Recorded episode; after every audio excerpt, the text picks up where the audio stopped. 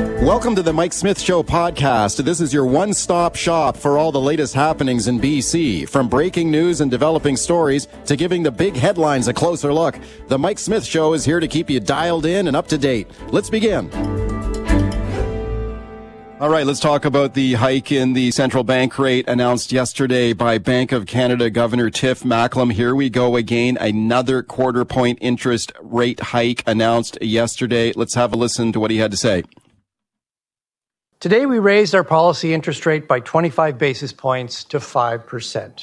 Underlying inflationary pressures are proving more persistent than we expected. Higher interest rates are needed to slow the growth of demand in the economy and relieve price pressures. All right, let's discuss now with my guest, Jim Stanford, economist at the Center for Future Work. Jim, thanks for coming on this morning. My pleasure, Mike. Okay, Jim, let me ask you about your thoughts on this rate hike here. Uh, there was, I guess, a little bit of faint hope in the last few days that maybe we could we could dodge this bullet here. You heard the the governor there make the case for another rate hike. What do you think? Is this the right thing to do?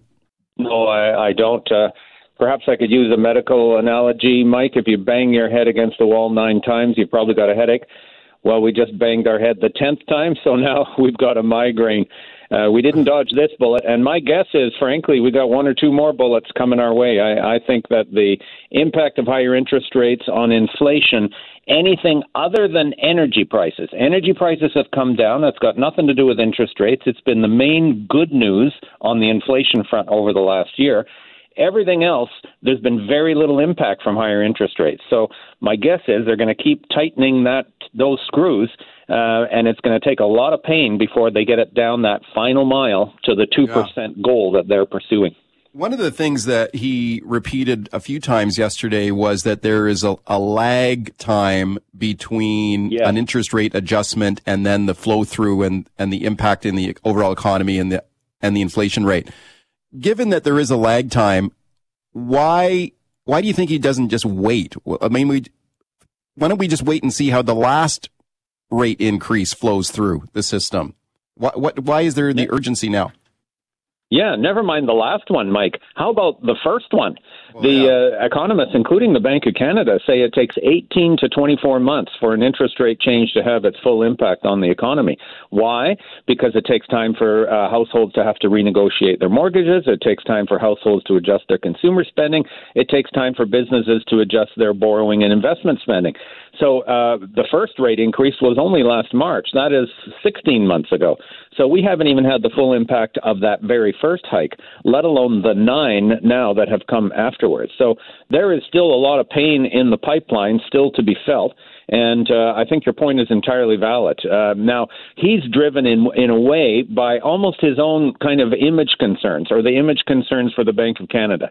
They say that the so-called credibility of the bank will be undermined if they're not seen as being sufficiently resolute in trying to get inflation down. But uh, we're yeah. talking about you know the risk to the overall economy, not to the Bank of Canada's reputation. And I think they should have been uh, uh, certainly a lot more cautious, not just with this rate hike, but with the last few.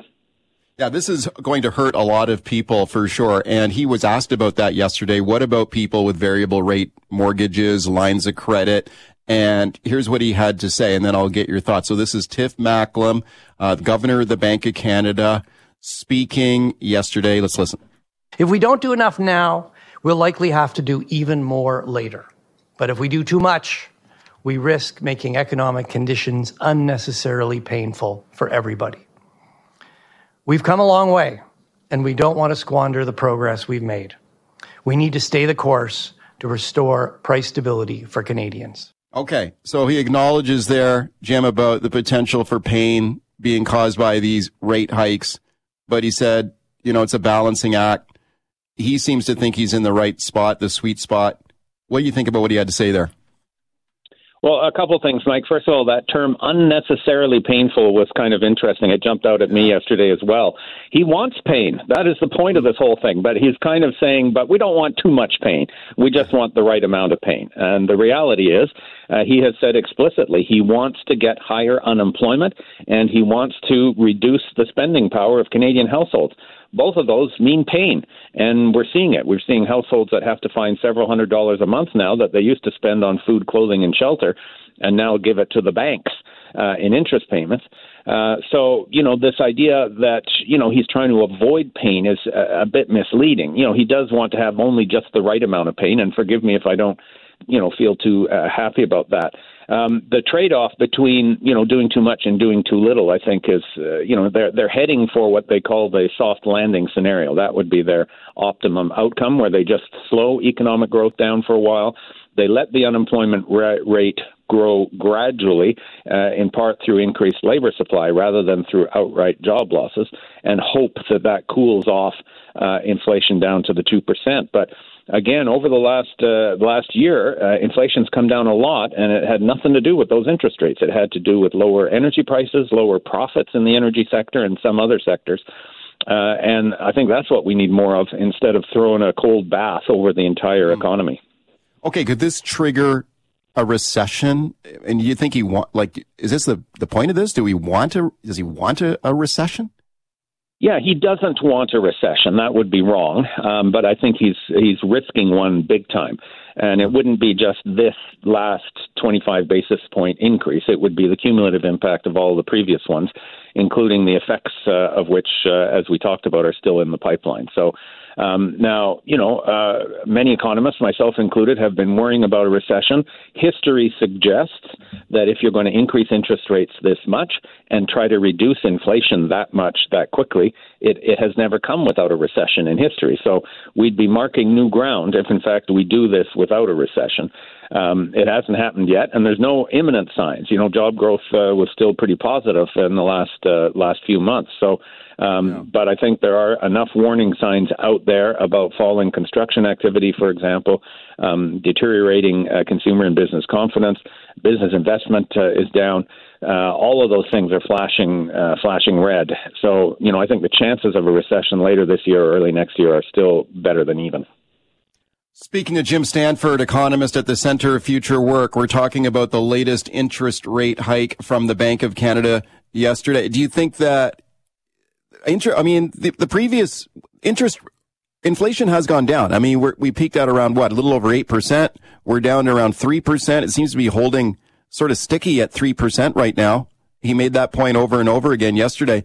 From your point of view, the 3% inflation that we're at right now, that could have allowed him to hold, hold the course and just keep interest rates where they are? Well, we have had this huge progress since last year. Inflation's fallen by over half. So it was 8.1% in June last year, and now it's down to 3.4%. The problem is almost all that was due to lower energy prices. Most of the uptick was due to energy prices, and most of the downtick was due to energy prices. So, what I take from that is number one, we shouldn't have been quite as panicked about the 8% inflation last year as uh, as Mr. Macklem was. It was driven by energy prices, and in general, energy prices, when you look at what happens on the world oil market, this was in the wake of the original invasion of Ukraine, and there was all this fear and speculation and financial profiting happening. But that always unwinds. Every time there's another crisis somewhere, the oil price shoots up, but then it eventually shoots down, and that's exactly what's happened. So I think we shouldn't have been as alarmed about 8% inflation as people were. But now we're back to something in the range of 3 to 4% for core inflation, taking out the energy prices. And he still thinks that's too high. Now, you know, yeah. it's higher than his target, but it isn't the end of the world, frankly, particularly if people's wages and social benefits and so on keep up with it. And I think we could take some more time to try and get it down that uh, that final mile. The other irony, Mike, to be to be honest here, uh, the Bank of Canada's interest rate hikes themselves are now causing inflation. And this is the thing that is just maddening, you know, for anyone in Canada who has a mortgage. The biggest single contributor to inflation right now is higher debt charges on mortgages, which were obviously the direct result of higher interest rates to fight inflation. Moreover, uh, Mr. Macklem talked yesterday about the danger because falling housing starts mean housing supply isn't keeping up with demand. Demand is booming, of course, because our population is growing. And he says that's going to cause more inflation. Well, why does he think housing starts are down? They're down because of high interest rates. So, directly and indirectly, in the housing market in particular, uh, these interest rate hikes are doing more harm than good to that battle to bring inflation down. Does this guy know what he's doing? Like, do you have confidence in him running the, the central bank? And the reason I ask that is Oh, let's go back to this clip. This is getting a lot of traction online, this particular clip I'm going to play. So let's go back in time here. Now we're going back here to 2020. Okay. This is July of 2020. So we're talking at, at the start of the pandemic and there was a lot of uncertainty to say the least at that time. And this was his message to Canadians at that time. So this is Tiff Macklem speaking in 2020, and then I'll get your thoughts. Interest rates are very low, and they're going to be there for a long time. If you've got a mortgage, uh, or if you're considering to make a major purchase, or you're a business and you're considering making an investment, you can be confident that interest rates will be low for a long time. Uh, low interest rates make spending and investment more affordable, and spending and investment will support the recovery. That would be our message to Canadians. Okay. In fairness to him, it was three years ago. But looking back on that, isn't that kind of embarrassing now to hear that? To say that, you know, just yeah. reassuring, go out and spend? Go ahead, your thoughts. Oh, he must cringe. He must cringe every time that gets played. Um, now, again, think back July 2020, we were in the thralls of the pandemic. Whole sections of the economy had been shut down. At that point, we had deflation. That means prices were falling. And the Bank of Canada was doing anything, everything it could to prevent an all-out, you know, depression, basically at that moment. So he was trying, in a way, to jawbone Canadians into being a bit more optimistic about the future and get them out to spend. So, you know, I think those words were, were mischosen, and you can't predict the future as certainly as he was, but he was trying to inspire Canadians with confidence to borrow and spend. So, you know, I think many Canadians who did exactly that maybe went out and took on a big mortgage at that moment when housing prices fell for a little bit during the pandemic. Uh, you know, could be right, righteously angry right now that he was he was giving bad advice. Do you cut now, him, uh, Mike, I don't think he. Yeah. Sorry, go ahead. Do you cut him any slack at all on it? I mean, it does go back three years, but man, when you when yeah. you play that now, like that's cringeworthy, like you said. Yeah, and I, I think he could just be a bit more honest now instead of uh, instead of being this kind of so-called technocratic expert where he can read the tea leaves and determine exactly what the interest rate should be and know exactly what has to be done. And he says, yes, the problem is wages are too high and spending power is too high and unemployment is too low. He asserts all these things with enormous confidence, and I think he needs a bit more humility uh, given the ups and downs of the past few years. Jim, thank you for coming on today. I appreciate it. My pleasure, Mike. Always good to talk to you. There is a, a strong argument to make that the rate increases are having their effect, uh, but it seems to be having the effect on people who can least afford it. Okay, as Premier David Eby speaking yesterday, reacting to the quarter point interest rate hike, is saying it's going to hurt people who can least afford it. Yeah, he did not seem very happy with this rate hike yesterday either. Let's check in with Victor Tran now. Victor is a mortgage and real estate expert at rates.ca. Very pleased to welcome him back. Victor, thank you for coming on. Thanks, Mike. Appreciate it a lot. What kind of what will be the impact of this rate hike? Well, for every $100,000 borrowed, a quarter percent increase equals to about an extra $15 a month. All right. So, for example, if someone had a five hundred thousand dollar mortgage, that's about an extra seventy five dollars a month. So not not insignificant. Right. So for people with variable rate mortgages, obviously, are they the ones who are going to feel the most immediate impact? Exactly. Anyone holding onto a credit product that's tied to the prime rate. So yes, variable rate mortgage holders, uh, anyone that has a HELOC, which is a home equity line of credit, or in other words, a secure line of credit, uh, even customers that are holding on to unsecured personal lines of credit, uh, they're all going to feel the pinch. Yeah, and those home equity line of credits, they are typically the interest bite there is typically higher than a mortgage, correct? Exactly, exactly. So the standard rate or the going rate right now for a HELOC is prime plus 0.5. So the new prime rate is now 7.2 plus oh. half percent. We're looking at 7.7% on a HELOC. Oh man, ouch. This is hurting this is going to hurt a lot of people. What about if you got a fixed rate mortgage? Well, fixed rate mortgage holders uh, are not impacted with um, with these recent rate hikes. Uh, but they will face higher rates come renewal, whether that's yeah. this year, next year, or even the next two years. I mean, I think these high rates are here to stay for a little while. Um, very surprising to see what bond yields have been doing for the past month now, which of course fixed mortgage rates are directly tied to. For the past month, fixed rates have increased by almost 1%. So uh, across the board right now, from a one year fixed to about a five year fix, we're looking at high 5% to low 6% on fixed rates, pretty much back to where we were in around 2007. And, and that's when I started in the mortgage industry. I remember the first five year fix I sold was 5.79, and we're pretty much there now. Victor, what's your advice to your, your clients that people are calling you and they're worried? Can you go to your bank and try to try to work something out, maybe get a longer amortization, renegotiate? Yes, highly recommended to talk to the current lender. That's probably the best course of action, right? Um, you know, I, in my opinion, I think the lenders are in the business to make money, not to go to uh, power sale or, or foreclose on homes. That's a very lengthy process, very expensive as well too.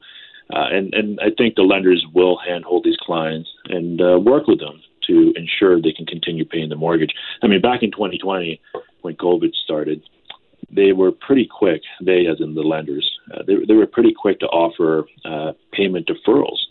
Uh, up to four months, five months, even six months, and, and they offered that fairly quickly. You know, no questions asked. Uh, I would not be surprised if that uh, if that comes back or that's being offered to these customers. Um, and and you know the extended amortization it, it doesn't that doesn't necessarily mean it's going to take you 70, 80, or 90 years to pay off the mortgage, right? It, it's this that you know, it's a the lender is just notifying the, the customer saying, hey, you know, at this rate, if this continues, and you're only paying right. interest towards a mortgage, okay. it's going to take you 90 years. But eventually, the rates will come back down, and naturally, those amortizations will shorten. Thank Victor. Thank you for your time today. I appreciate it. Okay. Thank you.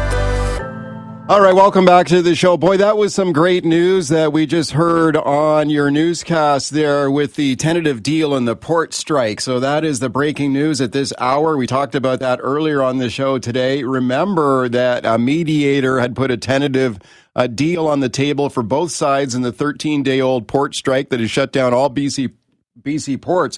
There was a 10:30 a.m. deadline there for the two sides to accept this deal. And the word from the union here, the BC Maritime Employers Association, uh, the employer group as well, that the deal has been accepted. So there is a tentative deal in the 13 day old BC port strike, which is great, great breaking news here at this hour. Make sure you keep it locked here for continuing coverage of that developing story. All right, let's talk about this difficult economy we've got going on here right now. So many people are struggling to get by. And especially when you take a look at the prices of basic necessities, gas and food, the rents that people are paying, paying if they can find a decent, affordable place to rent, lots of people are just barely scraping by. They are living paycheck to paycheck.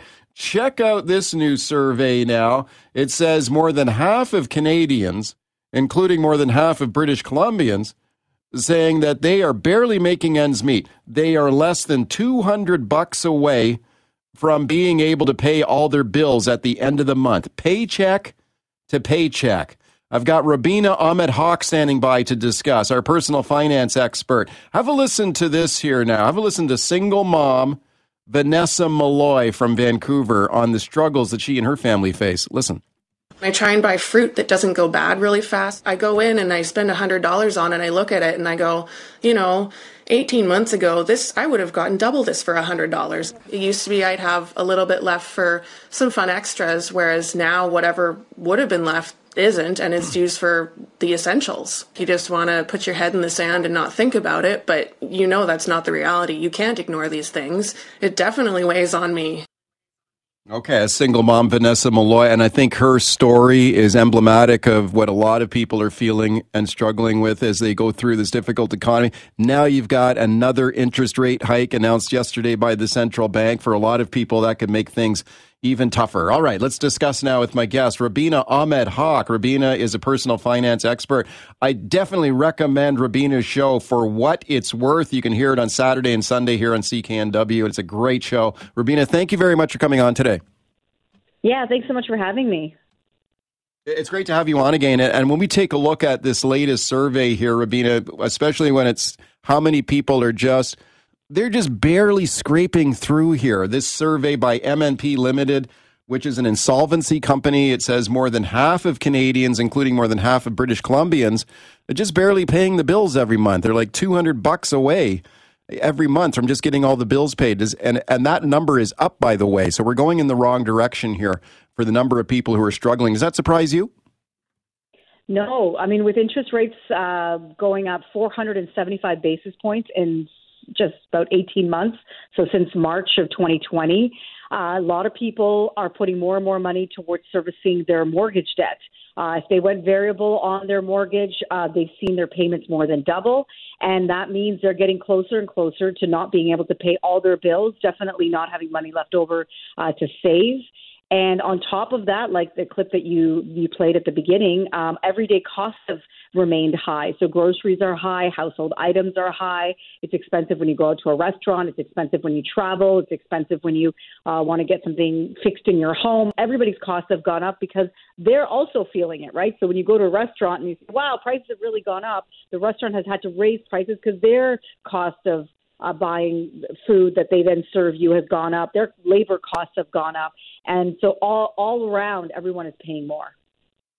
Yeah, and when you take a look at that interest rate hike that you mentioned, I mean, for people who have a variable rate mortgage, obviously that's going to hit them very quickly. If you've got a home equity line of credit, uh, the the interest bite there is is going to bite deeper for you as well. What if you have other types of debt or loans? What if you've got like a student loan or a car loan or a credit card credit card debt? Are, are those interest rates set to go up too?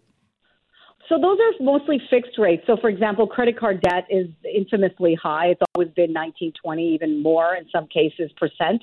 Uh, the problem is, is that even though the Bank of Canada's announcements don't affect those interest rates, those are already quite high uh, amounts, uh, high interest rate debts to service. And so then let you have less and less money to pay things like your credit card off, to make lump sum payments on the balance of your credit card and get that debt down. And that means that you pay more and more interest on that and that gets more and more expensive. When you first took your mortgage out, everything seemed doable, right? It seemed doable that you could continue to make this mortgage payment, continue to live the life that you had set up for yourself, make your car payment, maybe pay your student debt off.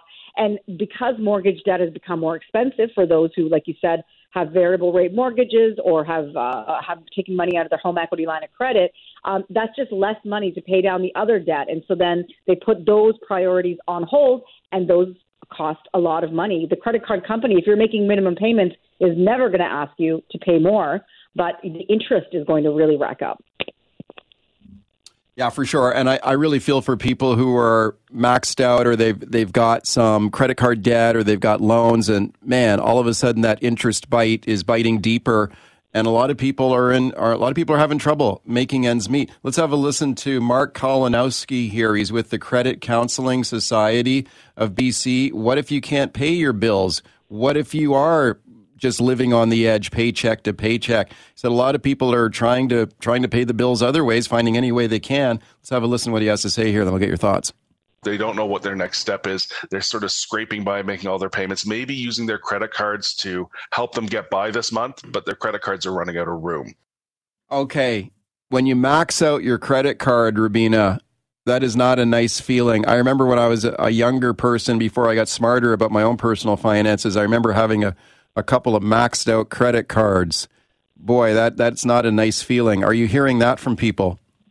Yeah, I mean, this MNP debt survey is showing that people are living paycheck to paycheck. They're making uh, essential purchases on their credit card. They are not able to pay those credit cards off in full, and many of them are getting close to that maxed out limit. The problem is, is that credit card companies, when you get close to that limit, will often call you and up your limit so you have more room so oh. can charge more money to it. And that's, you know, a, a really bad uh, situation because all of a sudden that's the only resource you have to pay for the items that you need, but it's putting you in more and more debt. Uh, credit card debt is one of the worst debts to have. It's only second to payday loans. Um, the interest is very high, as anyone who gets a credit card statement knows on the side by by uh, law, they have to put down how long it would take to pay if you just made the minimum payments. Even a small loan of say a thousand dollars would take years to pay off if you if you had a, just made minimum payments on it. Uh, but some people don't have the choice. Uh, it last three years have been devastating for specific industries for sure tourism, restaurant industry. Um, uh, a lot of healthcare workers have taken time off only because they're so burnt out, not necessarily yeah. because there isn't the work to do. And that has had a financial uh, burden that's made a really financial impact on those individuals. All right, we're talking about the difficult economy. More and more British Columbians having trouble making ends meet. My guest, Rubina Ahmed Haq, for what it's worth, Saturdays and Sundays on NW. Let's go to your calls. George in Nanaimo. Hi, George, go ahead. Yeah, hi, Rubina. Big fan. Listen to you every Saturday. Um, I'm definitely in that boat. Um, I'm, I'm feeling quite uh, very frustrated because most of my problems seem to be created by bad government policy. They destroyed my business during COVID. I had to take on debt to try to keep going. Um, now we watch the uh, excessive carbon taxes and everything else driving the cost of everything up. We've got Tiff Macklem and his ivory tower deciding to fiddle fart around. My mortgage went up $300. I just renewed it, and I'm now seeking creditor protection. And oh you guys have a lot of ads on the radio station about all these wonderful stories about how these people saved all the people. What you don't mention is that if you own a home, which I do, the bank is not willing to offer you any kind of a break. They'd rather have you just sell your house, pay what you owe, and go live in a tent somewhere. Okay, George, thank you for that. I'm sorry for your troubles. Uh, Rubina, if people are having trouble with the mortgage, what can you do? Can you phone the bank? Can you negotiate? Can you get a longer amortization? Do a deal? Renegotiate? Yeah, I mean, if you want to keep your home, which it sounds like most people would like to, I mean, selling your home is probably the most devastating option. Uh, means you're back to square one. Uh, the bank does have options. They're not ideal. Uh, one is to take a holiday for a month. That means you don't have to make a payment for that month. You can use that money to pay other bills, maybe pay uh, debt down that, that's been uh, hanging around for a while. Uh, you can also look at refinancing if you've got some equity in your home, and then that way that's going to give you some cash that you can use for other expenses. Um, it's not a, it's not an ideal position to be in, but I think without uh, you know uh, calling the bank, you won't know what your options are. And uh, although you know the bank is a, is a business, so I think people need to realize that they're there to make money, and the money that they're making is off the interest that you're paying on their loans. Uh, they also are they do have a vested interest for you not to default because they don't want to become real estate owners. Uh, so they they will work with you, uh, albeit uh, you know with, with it in mind that you're going to end up paying them probably more interest. George, thank you very much for the call. Let's go to another call here. Peter in Burnaby. Hi, Peter. Go ahead. Thanks a lot, and thank you, Rubina. Great guest. Uh, you know, I think we need to learn from our past. For decades, we've been warned that per capita spending in our country and in our personal lives has been out of control. The individual per person debt average in this country is awful. So, what we've done as a family is we've said we don't spend what we don't have. I know that that doesn't solve it for people that are at their wits' end with just barely making it, but it's a proactive behavior that we started putting in place about a decade ago, and we just are really careful that if we don't have the money, if we can't afford to go on a vacation to Disneyland, then we don't. We save up the best we can. The most important thing we have to do is protect our ability to have a roof, food, and our well being. So I think it's a hard lesson that we're learning now, but I think reflecting on where we've come from to where we need to go, this is going to be a tough time for a lot of us in this country. Peter, thank you very much for the call. Rubina, what about that household debt? There's a lot of it in Canada. Do you think cheap a lot of people are overextended? Yeah, they are. And the problem is, is that for about two decades, uh, money has been quite cheap. Uh, especially in the last five or six years, and especially in the last three years, where money was at just 0.25%, and you could borrow extra $100,000 and it wasn't that much more out of your pocket. Uh, for most of us, we have never lived through these kind of interest rates before. So interest rates where they are now is five. The Bank of Canada has raised the rate to uh, to a level at, that it hasn't that we haven't seen since 2001. Uh, five percent is the overnight rate that target at least. Um, if you think back to 2001, I mean that's before Facebook, before we carried smartphones. That was the year of the September 11th attack. It was a long time ago. And so, if you think of it from that perspective, most of us who have mortgages today don't even know how to manage our money with it interest rates going the way that they are right now. Um, I think the, uh, you know our phone in guest uh, has the right perspective. You know, don't spend money you don't have. Back to basics, the way that my parents were when they, when we were growing up. You know, if we can't afford it, we don't do it.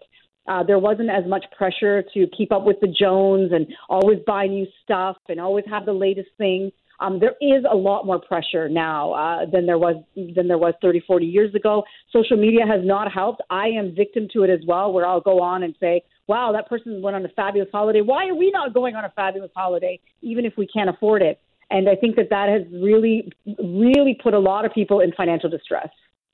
Rubina, great advice, and I, I think that's helping a lot of people. Thank you for your time today. I really appreciate it. Yeah, thanks so much for having me. We do a deep dive into the Bank of Canada's uh, rate decision this week, so be sure to tune in. We start with the speed demons on the Sea to Sky Highway, including those three knuckleheads driving those three Porsches who were ticketed by police. These Porsches were impounded by the police. And this happened on Highway 99 near Squamish. And these Porsches, three of them driving at dangerously high speeds, including one Porsche clocked at 195 clicks an hour. These guys are in trouble. I got Squamish City Councilor standing by, John French. First, have a listen to Paul Doroshenko talking on yesterday's show. How much trouble are these guys in? They're looking at a ticket amount of $368. Plus, they have to pay uh, driver risk premium. That's $392. That's a bill that's going to come on their birthday. And if you're getting a tow from the highway, you're paying the tow rate from the highway.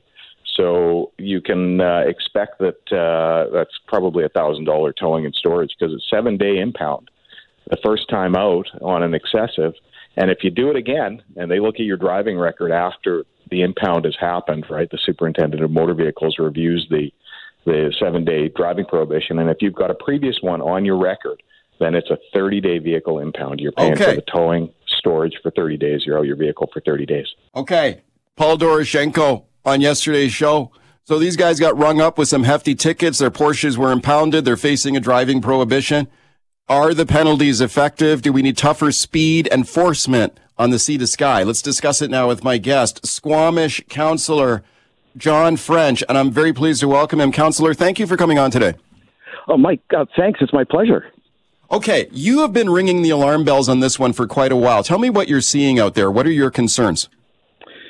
My concern is mostly around the speed differential between those that are traveling uh, the lowest speeds on the highway compared to those that are in the highest speeds. So we heard, uh, you know, I just heard you saying 195 kilometers an hour. Nobody needs to go that fast on the Sea to Sky Highway. And then we also have uh, travelers from uh, out of province who aren't used to this type of highway who are only comfortable doing 80 kilometers an hour. That's a difference a massive difference. And the safety data indicates that that speed differential is the main problem. So averaging out the speed on the highway, I think, is one of the solutions to improving safety. So that means if the speed limit is 90 kilometers an hour, and for the most part, the traffic is doing 100 kilometers an hour, that makes for really safe travel. Okay. Does it crank up in the summertime? Like, do you see more speeding in the summer months? So, yes, it does. However, in my mind, that's not particularly relevant because in the winter months, we often have poor weather, which is also problematic from a, a crash data perspective and a safety perspective. So, fast summer speeds in the summer when when the conditions are great, and in the wintertime when the conditions are not great, uh, the the speed isn't as high. But if you're doing 80 kilometers an hour in a full-on winter storm uh, on bald summer tires, you're a super dangerous driver. Okay, let's talk about your your call here for automated speed enforcement. How would this work? Okay, so there's a few different automated systems out there, but the one that I think that would be most effective for the Sea to Sky Highway is called speed over distance enforcement. So what this looks like would be a camera system and some calculating uh, computing devices, along with lots of signage, say just south of Lions Bay, and this exact same setup just north of Lions Bay. And I'm just using that as an example. And what would happen is vehicles both north and southbound would get photographed when they enter the zone and then photographed again leaving the zone.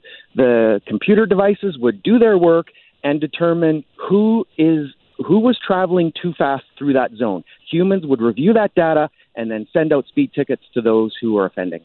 Okay, so yeah, this is an interesting idea. It's been done in other jurisdictions. So it'd be an automatic sort of camera computerized process. So everything would be done automatically. And why do you think that would be necessary here? Because what we're doing now is not effective enough.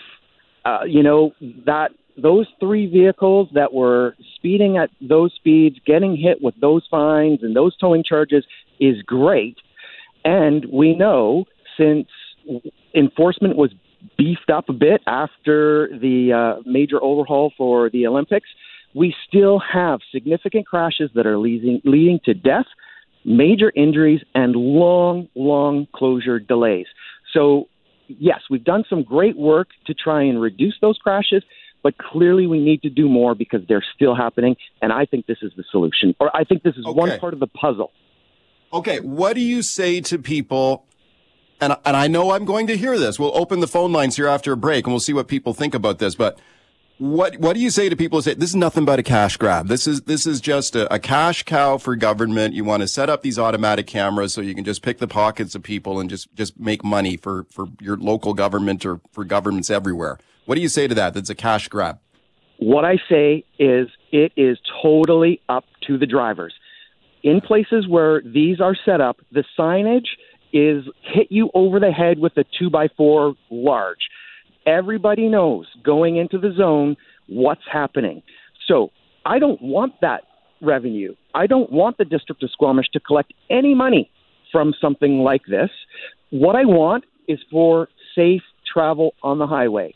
And if this system were to accomplish safe travel on the highway, we'd get no revenue because nobody would be it's excessively speeding, and uh, our crash data would drop significantly. Okay, so you're saying that what you're describing there, you're you're saying that it's not going to be like a secret speed trap. This is not going to be like you know. Uh, not at a, all. A police officer hiding behind a billboard on a highway and just trapping people and catching people unawares. Everyone would know that this system is in place. You'd have a huge sign there saying you're entering into this automated speed enforcement now, right? And I would be banking on if this system was put into place uh, in the lead up to the system being implemented, uh, good journalists like you would be covering this to death along with all of your colleagues so that going into it, the whole world – knows this is happening, and then when people actually drive on the highway, they see those signs and oh, I remember Michael Smith talking about this on CKNW. Yeah. Yeah, no, you don't want to. I, I like the way that you, you frame it there. That you don't want to make it some sort of secret thing. You just very upfront and open about it with the with the signage, so everybody knows what they're getting into. All right, counselor, thank you for your time today. And by the way, wh- where is this at right now? I mean, this is an interesting idea. Have you actually made a, an official proposal on it? Uh, not an official proposal. So, uh, okay. former Lions Bay Mayor um, Mr. Buhr was floating this back in 2018, and yeah. it sort of dropped off everybody's radar through the pandemic. So, I have requested a meeting with uh, Mike Farnworth, the Minister of Public Safety and Solicitor General, at the Union of BC Municipalities Convention in September. I will be pitching him on this, and then my hope is he'll give it some thought and bring it back to the cabinet and consider it at the provincial cabinet level. Okay, we'll we'll follow it closely. Thank you for your time today. I appreciate it. Thanks for your interest. Okay, so let's talk about getting a uh, a bar license in the city of Vancouver. Let's say you want to set up a place where you can get away and everyone knows your name. How difficult is it to get a bar license in the city? I'll tell you what, it's expensive. There's a lot of red tape. It takes a long time. My next guest knows exactly what I'm talking about. Cameron Bogue. Cameron is the owner of Mount Pleasant Vintage and Provisions. Hey, Cameron, thanks for coming on today. Hey, hey, how are you? I'm doing great, Cameron. Thanks a lot for doing this, and congratulations. You just got your liquor primary license at your place, right? Yes, sir. Yes, sir. We've uh, we are now officially a bar. Yeah, that's awesome. Congratulations. I know this it's a lot of work to get that across the finish line there. Where is your place located? Uh, our restaurant is called Mount Pleasant Vintage and Provisions. Uh, yeah. We're just north or south of Olympic Village on 6th and Ontario. Okay, how long have you been in that location? Uh, 10 months. We opened August 31st of last year. Okay, so let's talk about this license now. What kind of license were you able to to uh, secure here? Um, the province has two licenses: a food primary and a liquor primary. Both right. uh, self, like self-explanatory. Uh, the food primary is very easy to get, and it's implied that you're a restaurant that serves food as the majority of your sales.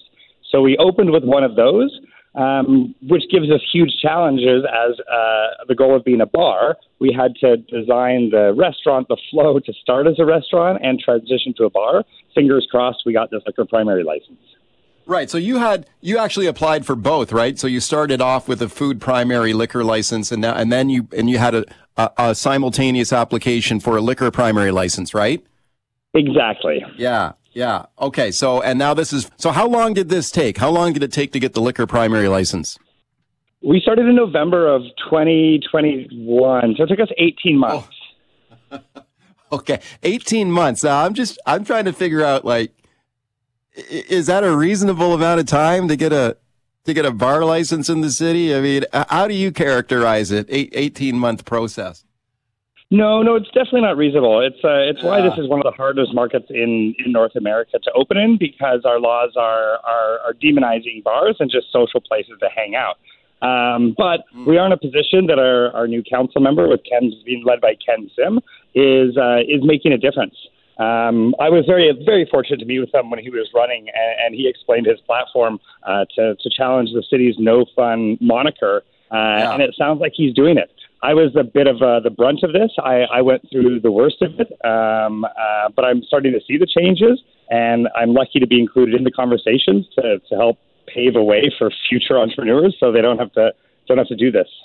Yeah. Why did you want the, the liquor primary license? I mean, you already had your food primary license, basically running a running a restaurant, but you could you could serve liquor in your restaurant, right? Even with the restaurant license. Right? Correct. Uh, correct. Yeah. Uh, to operate as a restaurant, every seat has to have a table. So every bum has to have a place to sit and dine. So this eliminates the sociability of just standing at the bar. Um, to be able to, when guests walk in the door, you here for dinner or drinks. Uh, table will be ready in 40 minutes. Why don't you go to the bar and have a drink while you wait? That's not allowed in this city. Standing is only reserved for nightclubs with DJs. So there's this polarity between the two, which uh, which doesn't allow for this entire category of sociability. Yeah. Okay. I can understand why you would want the, the liquor primary license there. So now that you have that, you, your customers can do that. They can come in and stand at the bar and have a drink. Yeah, full on. So we, uh, our goal is to be a, a neighborhood bar and grill that just over delivers with a great cocktail program, and we cook everything over our wood fired grill. And we're going to continue to serve food from open to close. Um, but the restaurant will be split. The front half we have seating and dining. People are welcome to sit down. Uh, if you want to sit in the backyard, it is a backyard. I don't know if you've been by, but we have AstroTurf, bleacher seating, Jenga, uh, washer toss. So we do have that and, and these cool lawn chairs. So Uh, it's implied that we want to have people come in here and use the space like their own, especially a city where people don't have backyards. Come on by, use ours. yeah, for sure. Well, you know what, Cameron, I have not come, I have not been by your place yesterday, but I'm, I'm absolutely putting it at the top of my list. I want to come by and check it out because it, sounds it sounds great. Speaking to Cameron Bogue, Mount Pleasant Vintage and Provisions is the name of his place. Just got his, his bar license there. So we talked about 18 month process to get this done. How much did this cost you? This costs a lot of money to get this, this done too, right? Yeah, it was about $40,000. Um, there's a lot of money in, in consultants for them to be able to uh, to dot the i's and cross the t's correctly, uh, to be able to schmooze with council members and be able to uh, to get us into this position. Um, and on top of that, there's just extenuating fees that, that are that are challenging, especially for an operator that didn't put this in the opening costs. I'm just trying to keep my head above water right now. And then you're yeah. you're, you're throwing. I, I had a forty two hundred dollar charge for a third party to come and do an acoustic test. So it's just just money on top of money when we're not making any. So it's just a, it's just a myriad of challenges that's not very opportunistic for creatives in the city. Yeah. Yeah, man, oh man, that's a lot of time, a lot of money. So what about the neighborhood? Do they have do you have to consult with the neighbors or the neighbors, the people who residents who live around your place? Do they have to approve of this? Can, are they allowed? Is there a process where they can object to it? Yeah, you're you're totally right. So for 30 days, we put a sign out front saying our, our, our goal of changing to liquor primary. We meet with the neighbors at a community center, get feedback, um, and and our concept being a neighborhood bar and grill. I love my neighbors. I love people, and I want to be uh, be part of the hood. Um, so yeah, we did have uh, neighbors across the street that were in opposition. We've met with them. I'm doing whatever I can, including closing the front patio early, um, not having music to a higher volume out front and having guests exit out the back. So it is a very useful process to be collaborative with the neighbors to get that feedback to be able to uh, to be part of the community. And did anyone object? I mean, did anyone fight you on the liquor license and, and argued against it? Yeah, so there was, I think there was seven of us going for liquor primaries uh, at that council. The first one under Ken Sim, um, and I was the only one that had objection. Uh, I do have four um, uh, heritage houses across the street, and all 11 of the tenants uh, opposed and showed up to City Hall um, uh, in opposition, kind of telling me why uh, why why I changed the neighborhood, and it, it's not to their advantage. Yeah, yeah, okay. And how do you deal with that? How do you deal with when you have people who are objecting? Do you try and sort of talk to them and calm them down, or what's your how do you approach that? Yeah, I think you can hear it in my voice. Like I, I'm a bit of an empath. Like I really want to people please and and uh, and have everybody have a good time and and be part of the neighborhood. Um, so for me, it's just trying to be better than than than I was the day before. So continue to work with them, regardless of the relationship, regardless of the opposition. Uh, I get it, right? I live in a heritage house on on uh, Victoria Drive. I understand the challenges of single pane windows, so I'm doing everything I can to uh, to try to work with them and, and be a good neighbor. Yeah, I, I, certainly think that is the correct approach. Now, when you look back on this whole saga that you've been through here, all the time, all the money, you you finally got it across the finish line, and you've got your your bar license now. Is it all worth it? Like when you look back on it now, how would you describe the process? Did you did you find it draining? Was it stressful? You, you want to have a follow up call in a few months? yeah, probably. Uh, yeah. Uh, it was Good it idea. was exhausting. It, emotionally, it was uh, it was more of a roller coaster than I would have ever imagined. Um, the the highs have been there, but the, the lows have been been pretty dark at times. Um, it, it's challenging going into uh, City Hall in a in a, a pretty intimidating room with a past um, a past council run by by uh, by Kennedy that that denied all these for decades.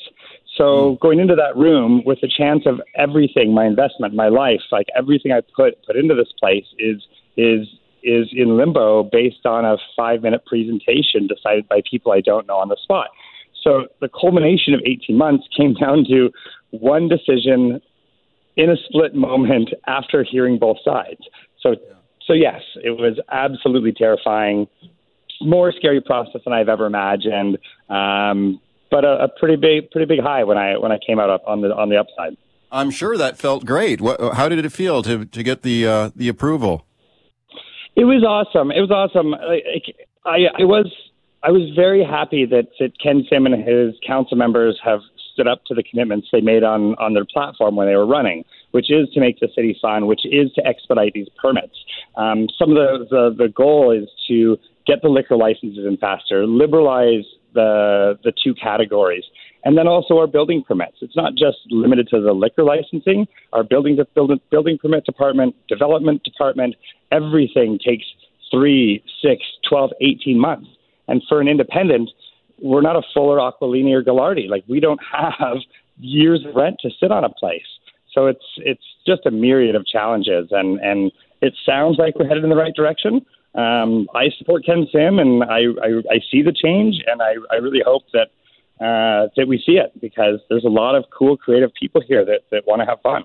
So you think, so you therefore think that Ken Sim and, and his idea, to, he wants Vancouver to shed this no fun city label. You know, he has said that he wants the city to have a cool vibe and he, he wants the city to be more fun. Now, you know, a lot of people have poked a little fun at him saying, well, what, what exactly are you talking about? We, you know, he was on a stage on the weekend there at a street party shotgunning a beer famously. So, but would you say that, I mean, you know, you're you're right at the spot where the rubber hits the road on this stuff. W- would you say that he's sort of backing up the talk with action here when when you see the process that you went through? Took a long time, cost a lot of money, but you got your liquor license.